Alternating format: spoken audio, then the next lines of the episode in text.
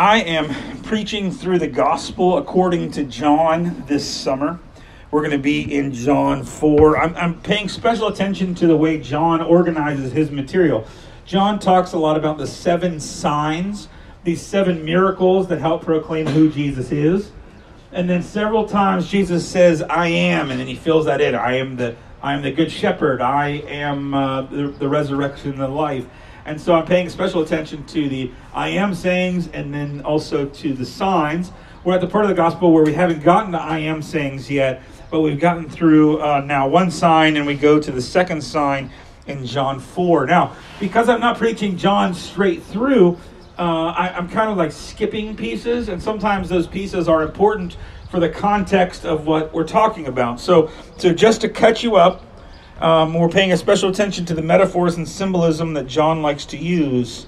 There's already been several interactions with Jesus. We talked last week about the wedding at Cana, the first sign. From there, Jesus went to Jerusalem for a festival, and while he was there, he got mad at the money changers and chased them all out. And he was also doing a number of other signs. So part of what's happening is people are hearing about these signs. They're hearing about how he stood up to the religious leadership. And people are sort of fascinated. They're sort of coming around to see what Jesus is going to do next.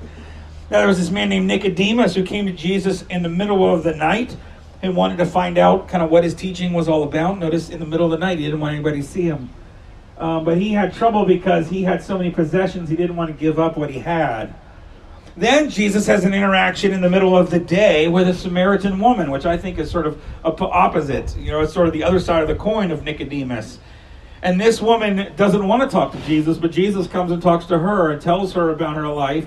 She actually believes and tells her whole town what's going on. She says, come and hear this guy who told me everything I ever did. And so we have Jewish people that are not willing to accept Jesus. Now we have a Samaritan woman that does, and then we have this new character that we're going to see. See, this is a big thrust of the Gospel of John. John is all about the identity of Jesus. Who is Jesus? Through these signs to the I am saying, Jesus is trying to say, this is who I am. And the question is, how are you going to react to who he is? And we're getting all these different reactions. And now Jesus is going to do another sign. And again, the question is going to be, what are we going to do with this Jesus? And people are gathering around. They like miracles. Who doesn't like a miracle, everybody? Like, if you heard somebody was doing miracles, or if you heard somebody was bold enough to stand up to authorities, right? Tell it how it is. Don't we love those kind of people, at least at first, right? So crowds are gathering around him, but they're sort of demanding signs. They want him to do something. Like, okay, show us something new. What's next? What's the new sign? And what you find is that actually Jesus is getting kind of frustrated with the people that want the signs but don't seem to want him. And these are the people that should know who Jesus is. They've been talking about a Messiah, looking forward to a Savior, but they don't quite know what to do with this character. Now Jesus is back in Cana, where he turned the water into wine, and people are coming to see these signs. And an official comes to see him, and I'm going to pick it up in John 4:46. So he came again to Cana in Galilee, where he had made the water into wine. And at Capernaum, there was an official whose son was ill.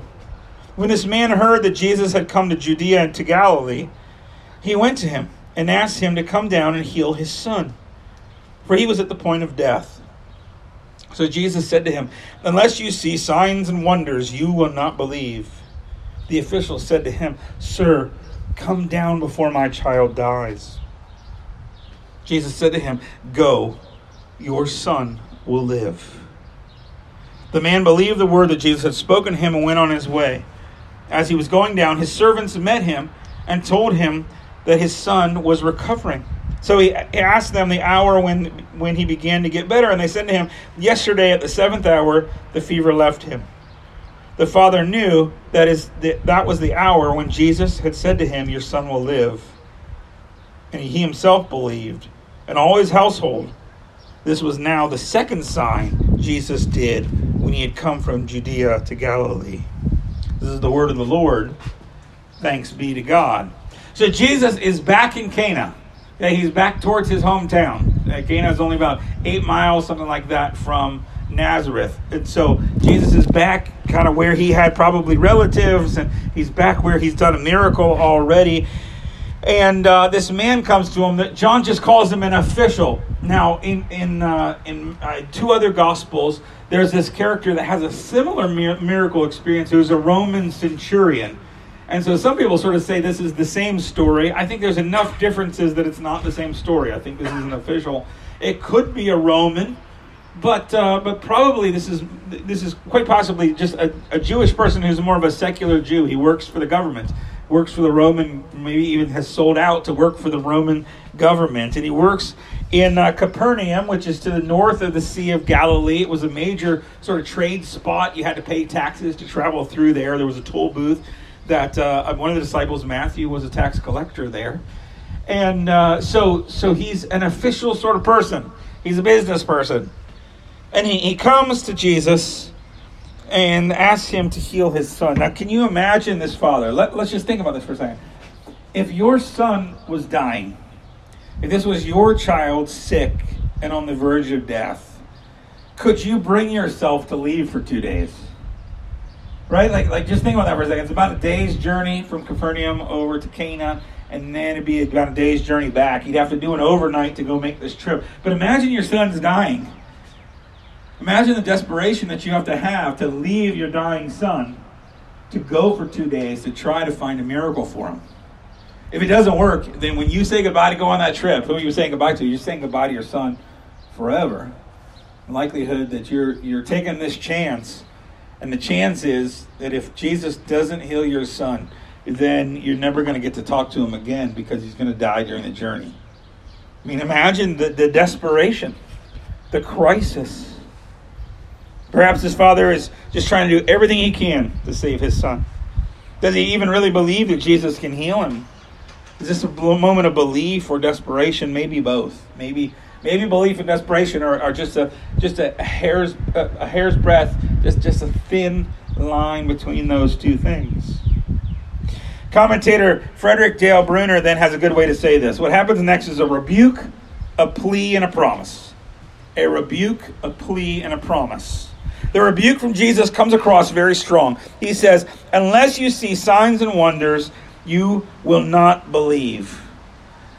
And so what it appears to at first in English, it looks like he's really kind of chastising this father. Oh, you just want a sign. But what you need to understand, and this just doesn't come across good in the English, is that the Greek here is plural. So he turns to the father, but he says, when it's translated you, it's really like a you all. You're from Pittsburgh. It's like a yins, everybody. He's saying yins. It's a plural. So he's not actually chastising just the father. He's chastising everybody in the crowd, even though he's saying it to the father. He's saying, yins want a sign. Y'all want signs and wonders for you to believe. And I think he's looking at his father saying, is that what you want? You just want a sign? Is that you're just looking for a sign? Just looking for a wondering? See, this is the problem. I mean, the problem for this crowd that Jesus has with this crowd is that these people really want something from Jesus. They want a signs-based faith. They want their faith to be based on a sign. Give me a sign. Show me a miracle. Do something cool, God. Do what I want you to do. They want a God who's a vending machine. Okay? They want Jesus to just answer their will and their wishes. And Jesus has no interest in that. He won't give himself to those kind of people. They want the miracle. They want the show. They want something from Jesus instead of just wanting Jesus himself. And Jesus has a real problem with that. That crowd, like many in the Gospel of John, and I would argue that many Christians today, have a consumer faith. They want the things from Jesus. They don't just want Jesus. And Jesus, in the Gospels, he has little patience and sometimes clear frustration for those people. Jesus is happy to help those in need. He wants to do signs, but he doesn't like the demand for signs. So I think what Jesus is actually doing is rebuking the crowd, but then sort of testing the man. He's saying, okay, yins want a sign. And he's kind of saying to the father then, well, what do you want? All the man can do is make his plea. The official said to him, sir, come down before my child dies. So was there something in the way Jesus said that sort of welcomed the request? You know, it comes across a little bit harsh. Or is the man just that desperate? He wants Jesus to come as soon as he can because his son is going to die. Actually, this is interesting because later in John, there was going to be an incident I'll preach later in the summer, where Lazarus, the friend of Jesus, is going to die. And they say, Jesus, come before Lazarus dies. And he does delay, and Lazarus does die. Mary and Martha are mad that he doesn't come quick enough. And then Jesus heals Lazarus anyway. But the plea receives back a promise from Jesus. He says, go, your son will live. Again, the English here is difficult. The will live kind of puts it in the future, but the Greek is not really in the future. It really should maybe be translated, he lives, he is living, he is alive and well, we might say. It's a little more present tense. Okay, and I think that translates better in the story too, because we know that right at that moment is when the boy is actually healed. So the official then goes away to go back to Cana. Can you imagine that night? I mean, he's got to sleep in Cana. He can't travel overnight back to Capernaum. So imagine you're sleeping out. You're hanging out in Cana, and then you've got to head back the next day to travel home. The text says he believes Jesus, but how much does he believe Jesus? Like, how much is he wondering? I mean, the anxiety of that trip, right? Is my son going to be alive when I get home? Is my son going to still be alive when I get home? Will I get to talk to my son again? How is this going to work? So he has to make the journey to find out how the story ends. He doesn't know. Importantly, though, he does say he believed. And as he's walking home, some of his household workers meet him on the road. Did you catch that detail? Like, I think what's happening here is the people that are at home, when his sons start to get better, they know he's gone to Cana to try to get the miracle. So they meet him on the road. They rush back to try to catch him so that he knows the news as soon as possible. They said, your son is recovering. And then he says, well, what time did that happen? And they said, it's about the seventh hour, which is, they would mark time normally from the actual sunrise. Okay, so when they say the seventh hour, it's more like 4 or 5 in the evening, which is not enough time to walk back, hence why he had to stay over. And so Jesus says, or the man says, well, that's right when Jesus told me that my son would live. So here we have this amazing miracle that Jesus does at a distance. Okay, he's not near the kid. He doesn't even say a prayer, everybody. Okay, he doesn't do it. He just says, oh, your son's okay. And then a day's journey away, the sun gets better. This stunning miracle. And so this man believes, and his whole household believes. And John calls this the second sign, the second thing that happens where we can see who Jesus is. Okay, again, when we say sign, I think what John means is not just like a miraculous thing. I think it's almost like a billboard. Like, hey, look at this. Look at who this is. It's pointing to something. So the question is, what is the story pointing to? Well, I think there's a number of ways we could interpret this. First, look at the character of Jesus. That's for John central and always going to be. So when we look at the Gospel of John, we're always going to be saying, what's he saying about Jesus? And I think two things about Jesus. One is his miraculous ability to heal. This is a big deal in John. He can calm the sea, he can multiply bread, he can heal, and he can heal at a distance. That Jesus can say, your son's okay, and at the same time, your son a day's journey away is being healed, is miraculous, miraculous power. But notice also the character of Jesus, the compassion of Jesus. That you get the feeling from the description of what's going on that Jesus is kind of upset at this point. He's upset with this crowd that just wants signs. And yet something in Jesus, when this father complains, begs, pleads, this desperate cry, this desperate prayer of a father, he responds. He responds to the prayer with compassion and mercy and great power. Second, we should note the challenge of signs faith. Faith based on signs. Jesus has no patience for people that are following him because of what they can get from him. Okay? Jesus has no patience in the Gospels, and especially in the Gospel of John, for people that just want Jesus because they want something from Jesus. And I'm worried. I worry as I look at the church today in America today that we have a lot of Christians that are following Jesus because of what they can get from Jesus. Following Jesus because they want something. How do you know that you have a signs-based faith? Well, there's a couple ways. I'll ask you just a couple questions. You can kind of sort yourself out here. How do you do when God seems distant from you? Like when God seems far away, how do you deal with that? Okay, if God doesn't feel real close to you, is that really troublesome for you? Or are you okay with that? What is your response when God tells you no or doesn't answer your prayers? We pray all the time, not my will, but your will be done. But what happens when God's will isn't your will? How do you handle that? How do you react to that? Do you want God, or do you want God to do it your way? And then this story, I think, points to something, and I point to this in multiple of my sermons. But it remains just critical to me that trusting God with everything is difficult. But I think one of the hardest things for us to trust God with is timing. Timing. Sometimes God answers my prayers. He just doesn't do it when I want him to. Anybody have felt that before? Like it's one thing for God to answer my prayers. It's another thing for God to do it when I want him to. He does not seem to have... God's clock seems to be very different than my clock. It's terribly frustrating, and it's sometimes a hard part of faith is trusting God with timing. And you see this in the Father, this Father, right? Lord, come now. Come now. See, his sense of timing is different than Jesus' sense of timing. So not only can you trust God, but can you trust God with the how and trust God with the when of his answers? Third, I want you to notice what happens when someone truly believes. It always affects other believers, right? This man believes. This entire house believes. The Samaritan woman, her whole town believes. Faith is contagious. And we know that. This is Father's Day.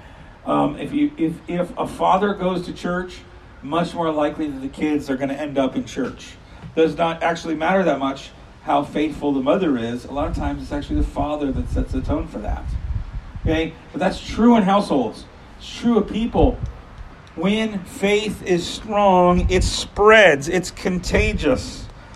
One of the markers, if you want to know whether, this is another thing. If you want to know whether you really believe in Jesus or you just want stuff from Jesus, if you're a faith-based Jesus follower or if you're like a signs-based Jesus follower, look at the people around you. Do you have a faith that's contagious for other people? Are other people believing because you believe? That's another way to know whether you're just in it for the signs or if you're really following Jesus. Finally, let's consider one other thing that I think is important about the miracles, and it's going to be important particularly next week. But a miracle in the Bible is never just one miracle. A healing is never just one healing. Like you can look at this story and say, oh, this son got healed. But I want to argue that the father got healed every bit as much as the son did. Can you imagine the anxiety? Some of you don't even have to imagine it. You had children that have gone through terrible things where you've lost children or you lost grandchildren or you thought you might lose children or grandchildren. It's devastating. The healing of the miracle is not just the son. He's also healing the father. He's also healing the household. Imagine that boy who almost died. How does he live the rest of his life? See, the miracle is never just one miracle. It's always a healing of a bunch of things. At the same time, Jesus is using this miracle to teach the crowd something. And the disciples must have heard the response later. Notice, the man goes back to Cana. Jesus and the disciples, or go back to Capernaum. The disciples don't. How do they know how this turned out? They must have talked to that dad again. They must have talked to that son again. We know that they hung out a lot in Capernaum. It was sort of Jesus' base of operations, which tells me that this father did not just have one miracle, but this household really did follow Jesus. Because somehow the disciples heard the finish of the story. They heard what happened when the father got back to Cana. That means that they continued to tell the story. They continued to follow Jesus. And so this healing is not just a healing of one boy's illness, but it's a healing of a household and a whole family, a family that's been rocked with anxiety. So maybe you need that kind of healing. Maybe you need that kind of Jesus right now. Notice the power and compassion of Jesus, the challenge of faith that is based on what we get from him. And take a look at yourself and think about how you respond to Jesus. Is it about the miracles and the signs, or is it about something more? Think about the contagious nature of true faith, the healing of lives and relationships that go way beyond a medical healing. And may God bring you healing as you consider this story.